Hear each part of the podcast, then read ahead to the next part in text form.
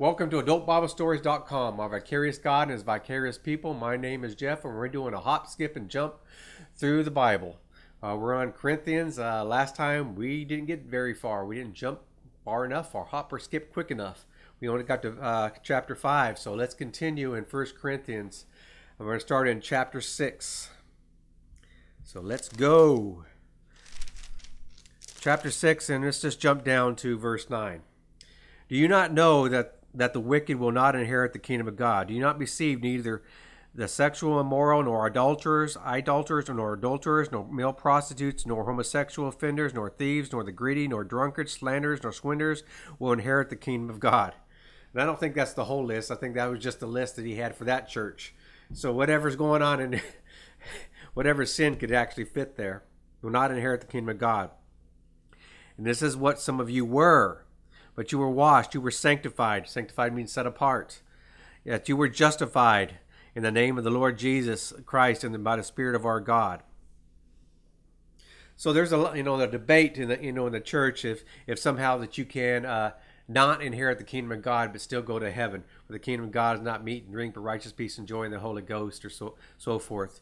But the question is is if if these lists of people, the sexual moral, adulterers, adulterers, homosexual offenders, thieves, greedy, or drunkards, or slanderers, or swindlers, if they don't, if you know if they don't inherit the kingdom of God, but yet they still go to heaven, uh, no, that heaven wouldn't be heaven if you know if you don't want to go to heaven, if you don't want to uh, quit sinning, and you know if you want to live life the way you want to live with kind of Jesus as a, a lucky charm, as a rabbit's foot, so to speak, or something like that, then rest assured you, you won't be going. And I'm not trying to be mean or here, uh, because there is people that are trying to these sins right here. There are people trying to overcome those sins right now. So I'm not talking about those, those of you who are who are struggling to fight, who are you know need the life skills to quit stumbling over stupid stuff and doing doing things you don't mean to do. But I'm talking about people that are okay with these things. They're okay with stealing. They're okay with idolatry and adultery and, and every kind of sexual sin and greedy and drunkards. I'm talking about people who think they're they're okay with God. God and I are like this when they're sinning. When the Scripture says if you if you continue to sin that you that you and you say you have fellowship with God, you're you know you're a liar. So I'm not trying to be mean in here or saying that you're out or in, but but if you're okay with the sin in your life, then there's a hard issue, and maybe you need to get back to the Lord. So let's hop and skip, jump down to verse 12. Everything is permissible for me, but not everything is beneficial. Everything is permissional for me, but I will not be mastered by anything. Now, some now this is an interesting statement because Paul is Paul talking about everything is permissible. I mean, right after here we're talking about these people not inherit the kingdom of God. So why would God say, on one hand, this is not permissible, but on this hand, it is permissible? And there's a debate in church on all that kind of stuff. But you know, there's never been everything permissible. I mean, even in the garden, you know, God said you may eat of every tree that you know of, of the field, but the tree of knowledge of good and evil you shall not eat of. So that was not permissible of eating from that tree, and we know what happened when they did eat from that that tree. So I don't think he's saying here that you can just take this this this scripture, everything is permissible, and just use it as a blanket that everything is permissible. No, I think he's getting ready to show you, compa- do a comparison here. In fact, I think that was probably a saying back then. Everything is permissible. I think that's what they said because after all, first the Corinthians was a church where they were applauding or uh, of, of them saying that they had such great, great grace that they could overlook somebody sleeping with their with their uh, stepmother, which you know Paul uh, confronted them on, and that wasn't permissible. So, but I, but I think he's using a statement. Everything is permissible. That's what he's saying. That that's what you guys are saying. But then he goes on to say, but not everything is beneficial, and certainly that is not beneficial. Everything is permissible for me. So he says it again. But I will not be mastered by anything. So he said, okay, if you're saying it's permissible, but then, but if it's but if it's not beneficial, then why do it? If it's permissible, but it's but you're being mastered by something, then how could you say it's permissible? And this is not the same. This is not the only time he says it. I mean, here in a later chapter, he he says it again. So I think it's really a, a saying that we're saying down there. I mean, that kind of saying is happening nowadays. I and mean, we're not under the law. I'm not under the law. Can do, we can do all things. Well, the law didn't come with Moses, but you saw what happened to the people who didn't live under the law before Moses. you know, they, they still died. I mean, they died for sinning, not under the law, but they died for the for breaking the law, the law they did not know. And even Paul talks about that in, in Scripture. So, so, but he's getting ready hear. He's, I think he's getting ready to compare. Said everything is permissible for me. That's what you guys say. But everything is, but every, but not everything is beneficial. You guys say everything's permissible for me, but every, but I will not be mastered by anything. Food for the stomach and stomach for the food, but God will destroy them both. You know, the body was not meant for sexual immorality, immorality, but but for the Lord, and the Lord is for the body. So I think he's comparing those two. So he said, "Yeah, I mean, all food is now clean. You can eat anything you want." Because he's talking to to uh, Greeks here. He's talking to non-Jews here. So he said, "Yeah, you can eat what you want. If you want to eat pork, yeah, it's for the body, and the body for the pork and all that kind of stuff. But here, sexual morality, no, no. That this body belongs to the Lord. You're a new creation in Christ Jesus. You are the temple of the Holy Spirit. This doesn't belong to you. You can't do anything. There's some things that are not permissible because it's not beneficial for your for your sake or for God's sake. And and if you're being mastered by it, then why would God make it permissible if you're being mastered by it? So so let's, do a hop and skip and jump down and down to verse 18. He says, "Flee from flee from sexual immorality. Oh, other sin, oh, other sin a man commits are outside his body, but he who sins sexually sins against his own body." So that's one sin that you're not sinning against only your brother, but you're sinning against yourself, your own body. When people get caught up in sexual immorality, I'm telling you, talks you start taking on the other person's personality, the other person's problems, because two become one. You know, and so so you start. So there's just things just happen to your body. You know, a lot of people tell you not to get involved in kind of those relationships. Wait, you know, wait till you're married because of disease or you get pregnant. I mean, you can overcome those things. You can do some of those things out there, but there's but when you engage in sex morality, there's always a consequence uh, of it. You are always going to be sinning against your own body. There's going to be a consequence in your own body, your own mind, your own soul. Every every time, every time, the wages of sin is death. Not just sometimes, but every time.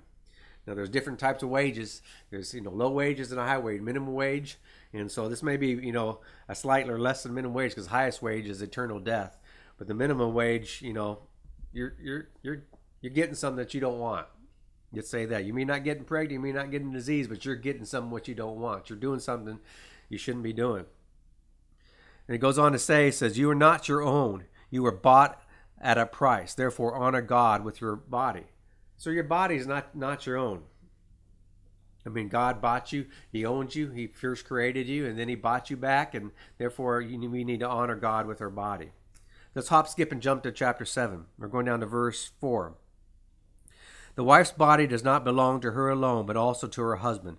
In the same way, the husband's body does not belong to him alone, but also to his wife. So that says a lot right there. One, I think, says you know what women are saying about you know it's it's my body it's my right. Well right there it's saying it's not it's not just your body but it's also your husband's uh, body. And of course nowadays there's some women you know or you know men involved that are not married so they can make that claim there. But it's saying you don't you don't have the say of your own body. And i think i'd say well, maybe even come down to tattoos or piercings or something like that of course you know i know that's another thing that people are uh, people are against. But right there is you know uh, so if a husband wants to get a tattoo and your and your wife doesn't want you to get one, well, you you need to obey the scripture. You need to uh, come to a clear understanding of exactly you're not the only owner of your body; that she also owns it. It's also talking about mutual submission. So this idea of a, of a man's higher than a woman, and there is a place of authority. You know, the buck's got to stop with somebody, and it stops with the husband. But when it comes to a mutual a mutual respect and mutual submission right here, and it's with, with the body. So let's hop, skip, and jump down to, we're staying in chapter 7. Let's go down to verse 9. But if they cannot control themselves, they should marry, for it is better to marry than to burn. Let's go, let's go to verse 8. Now to, to the unmarried and the widow I say, it is good for them to stay unmarried as I am. But if they cannot control themselves, they should marry, for it is better to, to marry than to burn. And NIV says with passion, but that passion is not in the original Greek. Um, he's just talking about to burn, and he's not talking about two people loving each other um, that that can't keep themselves from one another. Before he's talking about people that just have a desire to get to engage in intimacy. He's saying if you've got that burning in you, then you need to go. Uh, you need to get married. You need to go get married and take care of that, so that doesn't burn into you, and that so doesn't tempt you, and you you know you fall into it. And it does say, and that burn is burned. Paul uses that same word later on, talking about that he burn it burns within him when he sees people falling in sin. So there's something that burns, is really intense. You know, that same word is also talking about how how in the New Testament it talked about uh, offering burnt sacrifices. So let's hop, skip, and jump. We're staying. Let's see. We're staying in Corinthians chapter seven. Hop, skip, and jump to verse uh, chapter seven, verse nineteen. Circumcision is nothing, and uncircumcision is nothing. Keeping God's commands is what counts. Now we know back then. Uh, the Jews grew up because of Abraham, believing that uh, if they were if a male circumcised, then they had a covenant with God, and that's all we needed to have a covenant with God. They were children of God because of circumcision. And Paul is saying, now we're born again circumcision really doesn't matter. It doesn't matter if you're circumcised or not circumcised. Uh, when the church first began, many of the Jews saying, no, everybody has to be circumcised, it has to be Jesus and circumcision. And Paul saying, no, it doesn't. Circumcision doesn't mean anything. What matters is is uh, keeping God's command is what counts. Well, nowadays, let's bring that up to, you know, in our situation, in our culture. Circumcision is something, you know, this country just does, uh, here in America, in the United States. But just to forget about that, let's just bring it into our circumstance and our situations here. Um, what people consider to be covenant. Well, I go to church, I read the Bible, I pray. Well, all those things we need to be doing. But if you're not keeping God's commands, if you're not doing what it says to do, if you're a hearer only but not a doer, then you deceive yourselves. But a lot of people are not even thinking about keeping God's command, or they think, well, I just need to keep God's command, which is love. And that's true. If we kept God's love, then all the other commands are going to be kept. But unless we're in the Word of God, and unless we're seeing it written before us, we're not going to have a good definition of love. We're not going to be able to walk in love because we got to be, reminded exactly what is love is not what is love. I'm telling you, it's like driving, you know, driving on the highway. If you don't use cruise control, the next thing you're, you're going to do, you're going to go just as fast and just as reckless as everybody else. But with cruise control on, you know, you're going to just see how different, and everybody else is going to see how different a driver you are than everybody else. Because I'm saying that most people do not drive the speed limit, and most people do not obey God's commands. So if you're looking towards, you know, your fellow driver and how fast you should drive rather than the signs on the road, then you're going to be breaking the law, you know, breaking the commands. So we need to keep God's command is what counts. So if you think just going to church is going to get you there, if you just think prayer or reading the Bible, in fact, I don't really think you, if you're, you know, you're going to really stay in prayer, you know, if you you know, um, if you're not walking the command to love. But let's hop, skip, and jump down to verse 23. You are bought at a price. Do not become slaves of men. So that's, to, and that's what it's talking about. Some people, uh, right before there, talking about slavery. Some people think the Bible, you know, says slavery is okay. Well, slavery in no fashion form is okay. There is times of slavery where there is no freedom and, and so forth, and I'm going to deal with racism and slavery and all that kind of stuff sometime this year, hopefully. But he's saying, bottom of price, do, don't don't become slaves of men, and it's easy to become slaves of men. Don't go get it get into debt with a credit card. I know I've done it too, and doing it now, but we become a slave. The Bible says, you know, if you if you take a bar, if you take money, you receive money, you got to pay back. You're a slave. I know a lender or a borrower is a slave to the lender. We can also become a slave by giving our word too quick to somebody. There's so many different ways we can become a slave. And so, as you were bought with a price, do not become slaves of men. Be responsible, it goes on to say. Hop, skip, and jump. We're staying in chapter 7, but we're jumping down to verse 37. Just a couple phrases here. Uh, but the man who has settled the matter in his own mind, who is under no compulsion, but has control over his own will, and has made up his mind not to marry the virgin, this man also does the right thing. So once again, it's talking about somebody who's burning with, with, with desire for intimacy, physical intimacy says, but somebody who's under no compulsion, who doesn't have that burning desire that can be celibate, that can go on, then and has control over his own will, which means when he sees something that does bring up that desire, you know, if you're living, breathing male, and, and that desire comes up, but you have control of your own will, you don't lose control, you don't fall into sin, you don't step into sin, you don't jump into sin.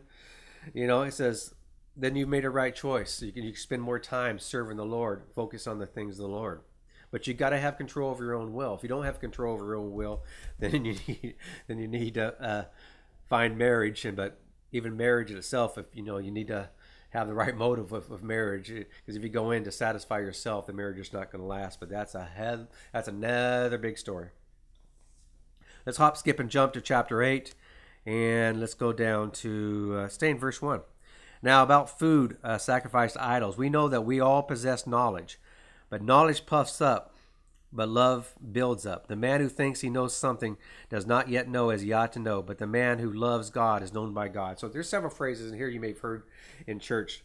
Uh, it's found here: knowledge puffs up, but love edifies. And you also may think the man thinks he knows something, but doesn't, but he does not yet he ought to know.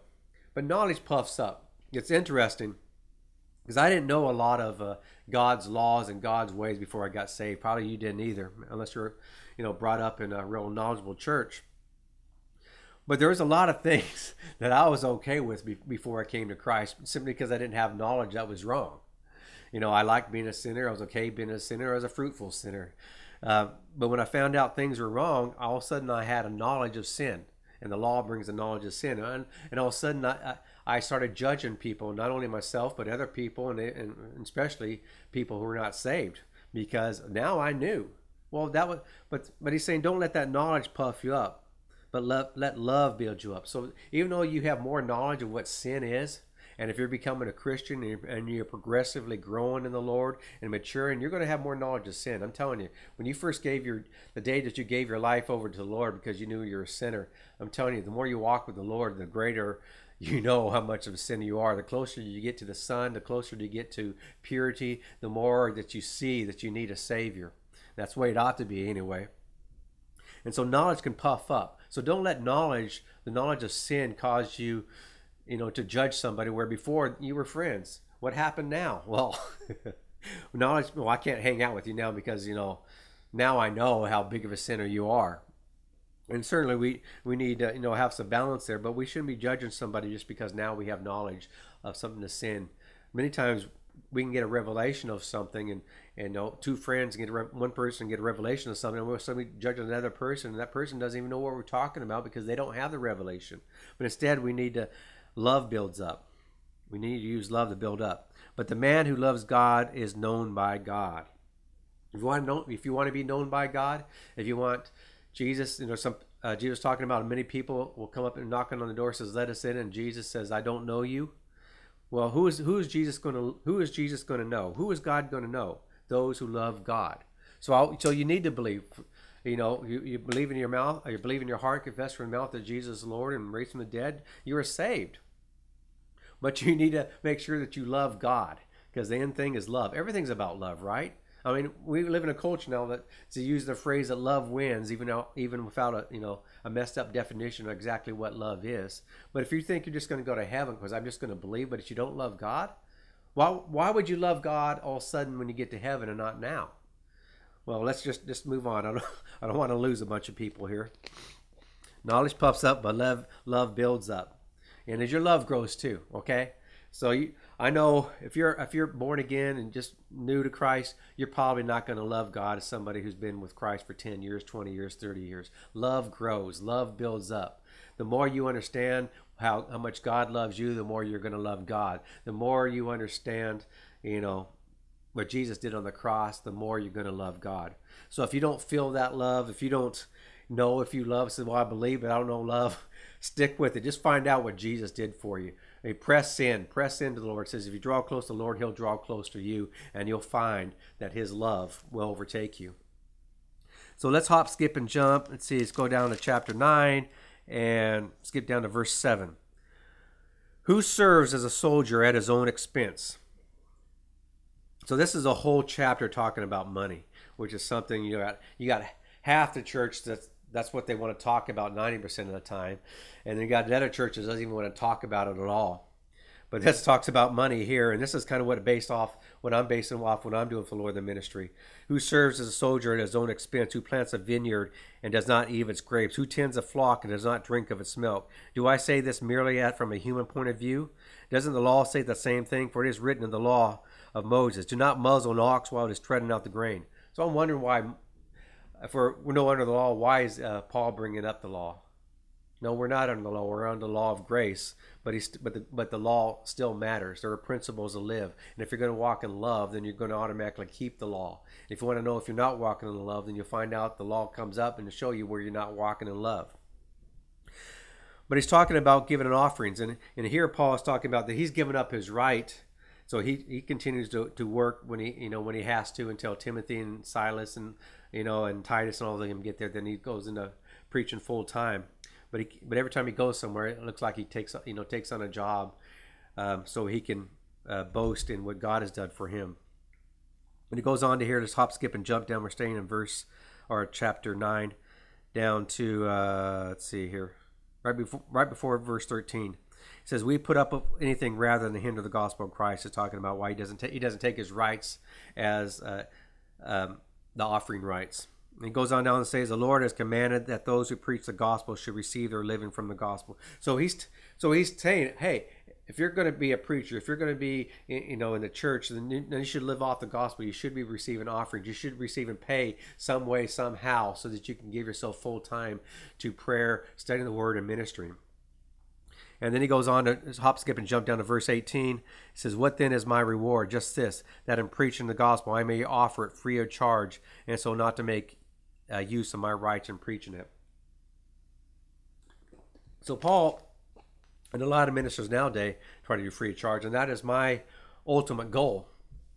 But right now, as I'm starting out, you know, I, um, that's that's why if you if you have joined Gideon's army, if you su- subscribe to all these podcasts and videocasts and PDFs and everything, um, I make everything. You can get everything you know pre-released. Uh, before everything gets to the public pre-release for you know anywhere from 30 to 90 days you get you get the uh, access to everything the lord has given me. And then after that i start releasing it. Uh, a lot of stuff even released even released up to the 90 days free of charge because i do want to give the gospel free of charge but i can't do that um, to the extent that i want to if i want to preach and teach you know as much as god has given me but there's going to be a time where i'll be able to but right now um, that's why I hope you subscribe and and uh, support me. It doesn't take that much for me to work full time uh, doing this kind of stuff. Uh, so I have low bills. That's good. So let's hop, skip, and jump down. We're staying in 1 Corinthians chapter 9 down to. Uh, okay, let's go down to verse 21. To those not having the law, I became like the one not having the law, though I am not free from God's law, but am to Christ's law. Right there, Paul says He's not under the law, but he's not free from God's law, and neither are we. But he's under Christ's law. It means there's a law that's higher than that law. It means if you're walking in the law of the Messiah, which is Jesus Christ, walking in the law of the anointed one, walking in the grace, then all those other laws you're not under because you're already keeping them. Hop, skip, and jump down to verse 25. Everyone who competes in the games goes into strict training. That's just a phrase that I like. You know, if you if you want to win the prize, I mean, going to heaven is already prize enough, right? I mean, I mean, the alternative is going to hell forever. That's not good. And so, but but there's more. There's a whole lot more God has to offer for us. There's a whole much more position and more rewards for us by presenting ourselves to Lord and doing He says that He tells us to do. Training for it we become Christians, but as we train, as we become better, as we grow, as we draw close to Him and, and become more fruitful, God wants us to be exceedingly abundantly fruitful, so we so the world may see that we are His disciples. That the that we get great rewards or lost rewards if we don't do that. So if you want to get the all that you can, if you want to get an all access pass to heaven, then you want to compete. You want to go into strict training. You want to make sure that you're doing the will of God. You don't want to haphazardly live this life. You don't want to get up and wonder what God's will is.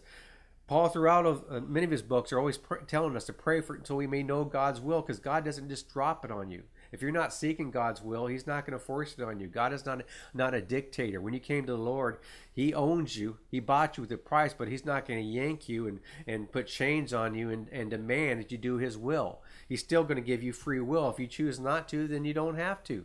There will be consequences to it, but uh, mostly of losing your reward because you're only saved by you know faith in Christ, not by works. We're saved for works, but not by works.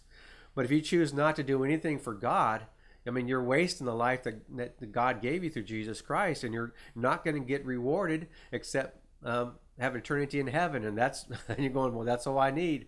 Well, praise God. I'm going to love to see you there. But you know, look for the guy with the crowns. Look for the guy with robe of righteousness with all these patches on for what I did for the Lord. You know, and and all these things. Wednesdays, I'm going to talk about, do a teaching on all the rewards that God has for us. Let's hop, skip, and jump uh, to verse uh, chapter 10. It says, I do not, this is another phrase, I do not want you to be ignorant. Let's just, now all of a sudden, let's just jump down a couple more scriptures. Um, their, their bodies were scattered over the desert. I do not want you to be ignorant, for their bodies were scattered over the desert. I don't want you to be ignorant. I don't. I want you to be knowledgeable, because these bodies were scattered over the over the desert. Now, Jeff, you're going. Uh, you're saying, "No, what are you talking about?" Well, let's read in between those two lines. I do not want you to be ignorant of the fact, brothers, that our forefathers were under the cloud, and that they all passed through the sea, that they all baptized into Moses into the cloud and into the sea they all ate the same spiritual food and drank the same spiritual drink, for they drank from the spiritual rock that accompanied them, and that rock was Christ. Nevertheless, God was not pleased with most of them, and their bodies were scattered over the desert. Now, these things occurred as examples to keep us from setting our hearts on evil things as they did. So, so the Old Testament is examples for us. So, if these people had, had, had taken had heard the same gospel, had heard the same things, had drank, had received the same benefits from the Lord, but yet they did not please God, because without faith you cannot please God. Then they died before their time. They did not accomplish what God wanted to accomplish for them. Their plan that God had for them, a good plan and not for evil, did not come to pass. And the same thing can happen to us. Even if you are born again, blood bought, speaking in tongues. You know, if you do not pay attention, if you think you just go live a righteous life, go live the life that you want to live apart from Christ, but still come to Him on Sundays and Wednesdays or whatever day you go to church, then you're, you're going to find out your life is not going to end the way that you wanted it to. Oh yeah, you still may make it to heaven because it's, it's by faith in Christ, but but if but you're going to die before it's time and you're not going you're not going to get the rewards. And and of course the, the least is you're not going to get the rewards. The most is you go so far that you deny christ. But let's hop skip and jump down to uh, we're staying in chapter 10 to verse 13 no temptation has come has seized you except what is common to man and god is faithful who will not let you be tempted beyond what you can bear. So if you ever hear people say god never put on you more than you can handle it's usually taken from this but that's not what that is saying it's saying no temptation. There's no temptation greater than you. It's not saying that God won't put something heavy on you, and God won't put something heavy on you. Well, we do it all the time. We do it to ourselves. We take on more than we can bite. We think ourselves, a lot of times we think that we're more capable than we really are. Uh, we have pride to take on something. Uh, but he's saying no temptation has seized you. There is no temptation that's coming against any of you or against me that we cannot overcome. I know we're in the church where you know we talk about deliverance, and I believe you know in a certain type of deliverance, you know, confessing our sins to one another, so we may pray to be healed. Um, you know, I, I believe there's blind spots. I believe there's addictions and all that kind of stuff for you know for deliverance. But I'm saying, but there's, but even the world, even those without Christ, there's 12 step programs that they can resist those things. There is no temptation that can overtake us. Even the sinner, there's no temptation that can overtake them. There's plenty of 12 step programs that, that have shown it, that proved over and over and over how people can quit falling that, you know, to certain sins. So, how much more to those of us who are born again? How much more to us who have the living God living in us? To how much more to the God has extended his grace to us to overcome? Grace is the power to overcome. So no temptation is, has seized you except what is common to common to man. Every temptation is common uh, is, is common to us, and so we can overcome that. Now you may say, Jeff, does that mean you don't fall to temptations? No, I, you know, if, I, if I don't walk in the spirit, then I'm going to walk in the flesh, and I'm going to fall to temptation.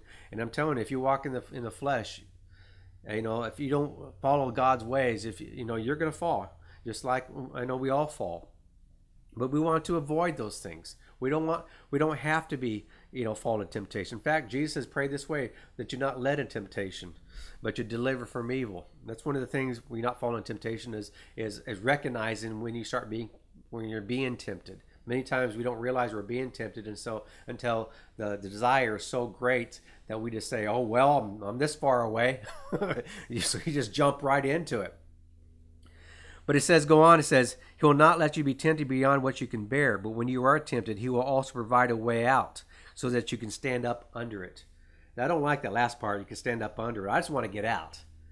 You know, a lot of, you know, one thing that I've, the Lord's had to teach me is just because I'm being tempted doesn't mean God has forsaken me. You know, Jesus on that cross, you know, being tempted, and he cried out, says, God, why have you forsaken me? Now, Jesus was just fulfilling a prophecy. But, but he trusted God so much that he knew that, that he was going to die and God was going to raise him up. So he was fulfilling a prophecy. But many times we think we're, we can feel we can feel that God has forsaken us. Why would God allow us to be tempted? Why did God allow Adam and Eve in the garden with us, you know, with the serpent who was slyest and all, all of all creatures? You know, and so why was God letting us be tempted? Well, God hasn't forsaken us, and He, he will provide a way out so we can stand up and bear it. So, which means He'll show us the way, but as soon as He shows us the way, we're going to have to start walking that way. He leads us to green pastures and still waters. He leads us to the valley of shadow of death, so we should fear no evil. But there's going to be a time and, and place where that temptation, we're just going to have to walk it out. How long is going to walk it out? Maybe five minutes, maybe an hour, maybe two days, three days, you know, whatever temptation it is. It may take some time, but he says he's going to provide a way so we can stand up under it and, and, and walk out. So that is that's some good news. So let's we're staying uh, in chapter ten, but hop, skip, and jump to verse twenty-four. Nobody should seek his own good, but the good of others. Oh, let's go. In fact, let's go to verse twenty-three because this is where um, Paul talks about everything is permissible. So I think he's saying you guys saying everything is permissible, but not everything is beneficial. So that's Paul's answer to that phrase: everything is permissible. Everything is permissible, but not everything is constructive. and then he goes on and says, Nobody should seek his own good, but the good of others.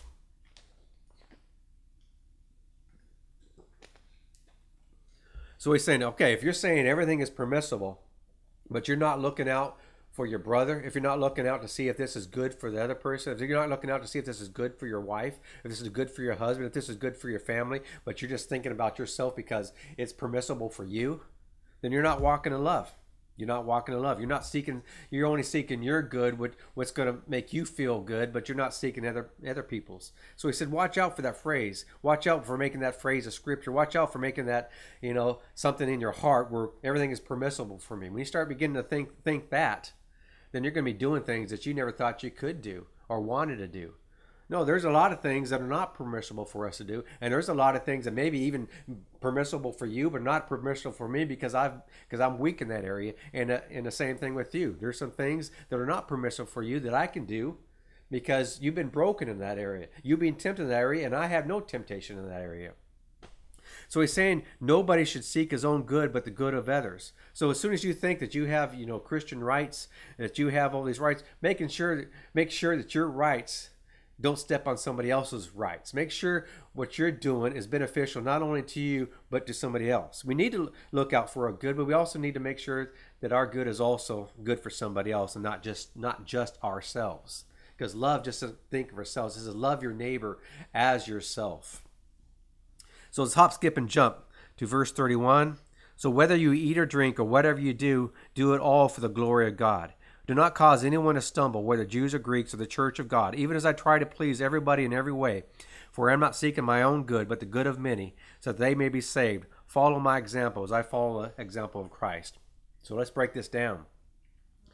Whatever you do, you do we do we're supposed to do it for the glory of God.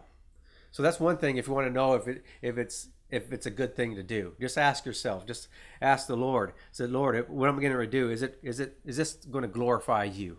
Is this going to make you look good? Is this, you know, uh, something a Christian would do? Is this something that, if, well, does it bring God glory? Or does it cause somebody to stumble?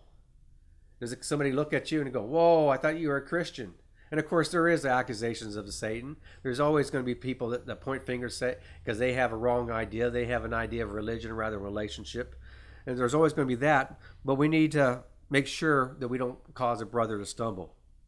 And he says, I try to please everybody in every way. Now, Paul's not a people pleaser. Paul says, if I was a people pleaser, then I could not be a servant of God. I could not preach the gospel. but yet he's saying, I've, um, I, I try to please everybody in every way, for I'm not seeking my own good, but the good of many. So he's not even seeking his own good. So he's willing to do some things, not against the law, not against, you know, that's going to cause him to sin, but he's willing to do some things that he's not, maybe he's not good at or something that he doesn't require, but because other people require it, he's willing to do that so that may, many saved. And follow my example as I follow the example of Christ. So Paul's not just saying follow me because I'm all that in a bag of chips, but he's saying follow this example follow that I am looking out for everybody's. I'm not looking for my own good, my own good, but I'm looking out for overall good. The wherever situation I go in, I'm looking over the crowd. Maybe it be you know two people, maybe it be two thousand, but whatever. I'm looking for what's going to be best for everybody, and not just not just me. So follow my example. So now let's hop, skip, and jump down to uh, we're going to uh, chapter 11. This is something uh, down to verse 4. Every man who prays or prophesies with his head covered dishonors his head, and every woman who prays or prophesies with her head uncovered dishonors her head. It is just as though her head were shaved. So this is where you, uh, people get the idea that a man or you know shouldn't wear a hat in a church. Um, that you, uh, especially if you get into more of the Pentecostals and you know uh, where they take where you got to take your hats off. Me and take your hats off. I wear a hat. I do wear a hat, hat in church, and people have got upset with me, and many times I do take it off because I don't want to offend somebody. Once again, I'm seek, not seeking my own good. I don't demand my own right. But as long as nobody's offended, I'll wear the hat. But but if this is what this means, if this is what it means, a man shouldn't wear a hat. Every man who prays or prophesies with his head covered dishonors his head, and every woman who prays or prophesies with her head uncovered dishonors his head. Does that mean every woman needs to put a hat on to pray and prophesy? I'm just saying here, you know. No. No, it's talking about the it's talking about the culture. I think culture during that time that that a man, you know, to, to humble himself, you know, uh, he took his hat off, and a woman, a woman who's known for her beauty of her hair, you know, um, and so so a woman had for a woman to be modest, she put a hat on. You know, she covered herself. And so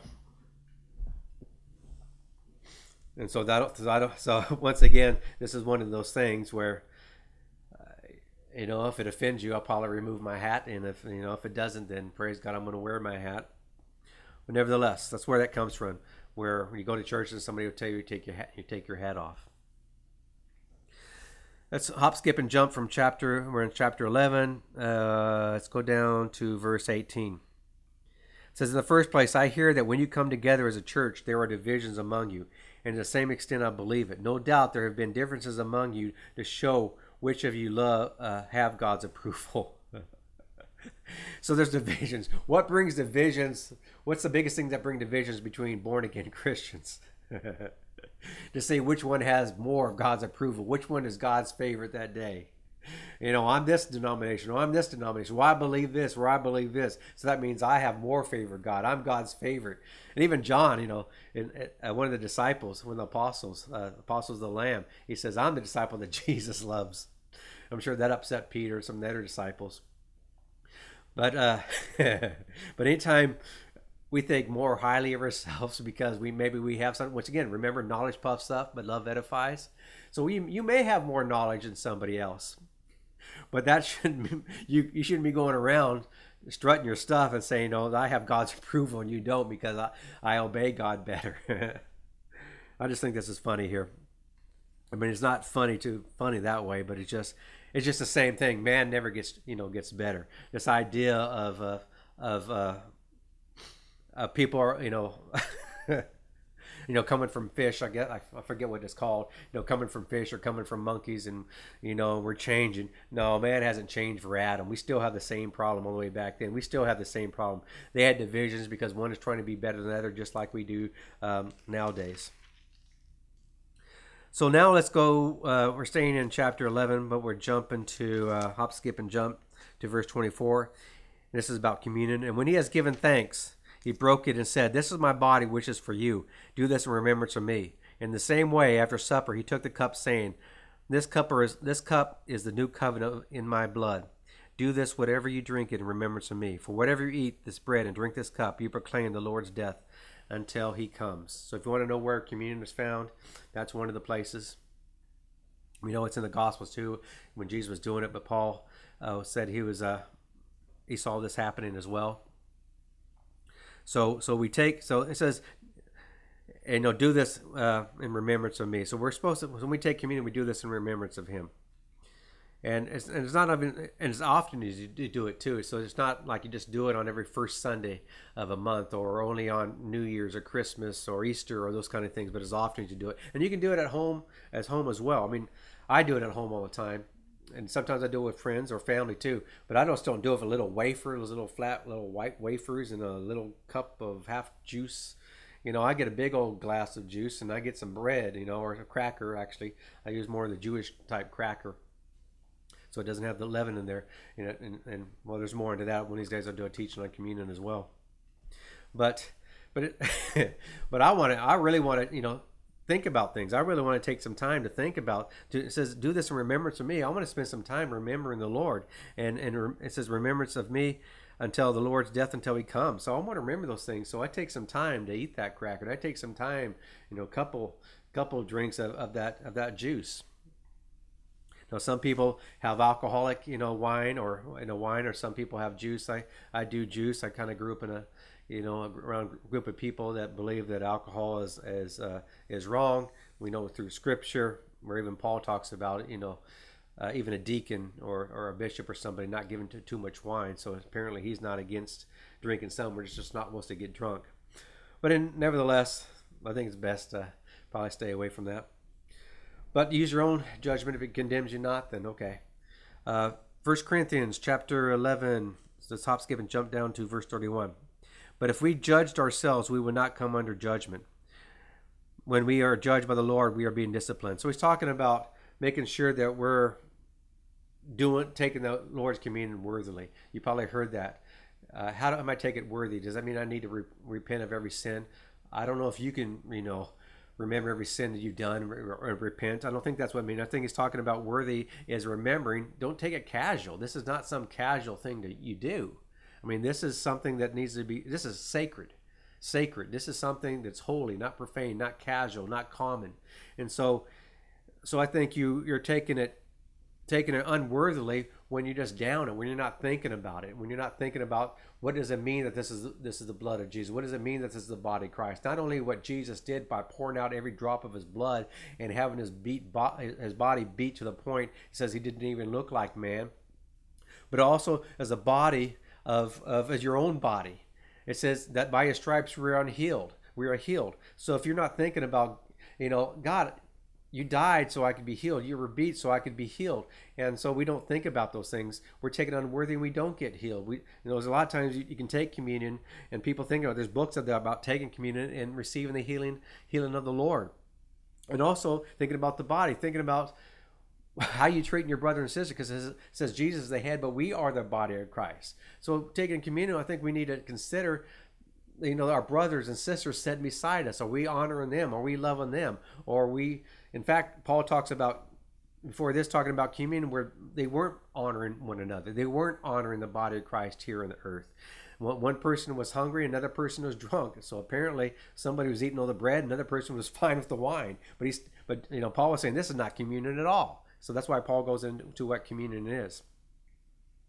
So we want to make sure that uh, we take in, we're doing communion worthily, meaning that we're not taking this as common, we're not taking it as casual, that we're actually thinking about what Jesus did for us and, and what he and what it means to us, you know, not only now but for eternity, and uh, and also thinking about our own body and thinking the benefits of what Jesus did that we can take in our own body, and also thinking about the body of Christ as our brothers and sisters in Christ. Well, it doesn't look like I'm going to get through Corinthians again. I'm trying to uh, stay around 45 minutes on each on each video. So I don't know what's going to happen when I get to Book of Romans. but we're going to start next time in chapter 12 and probably go through 16 and well, that is good. God bless.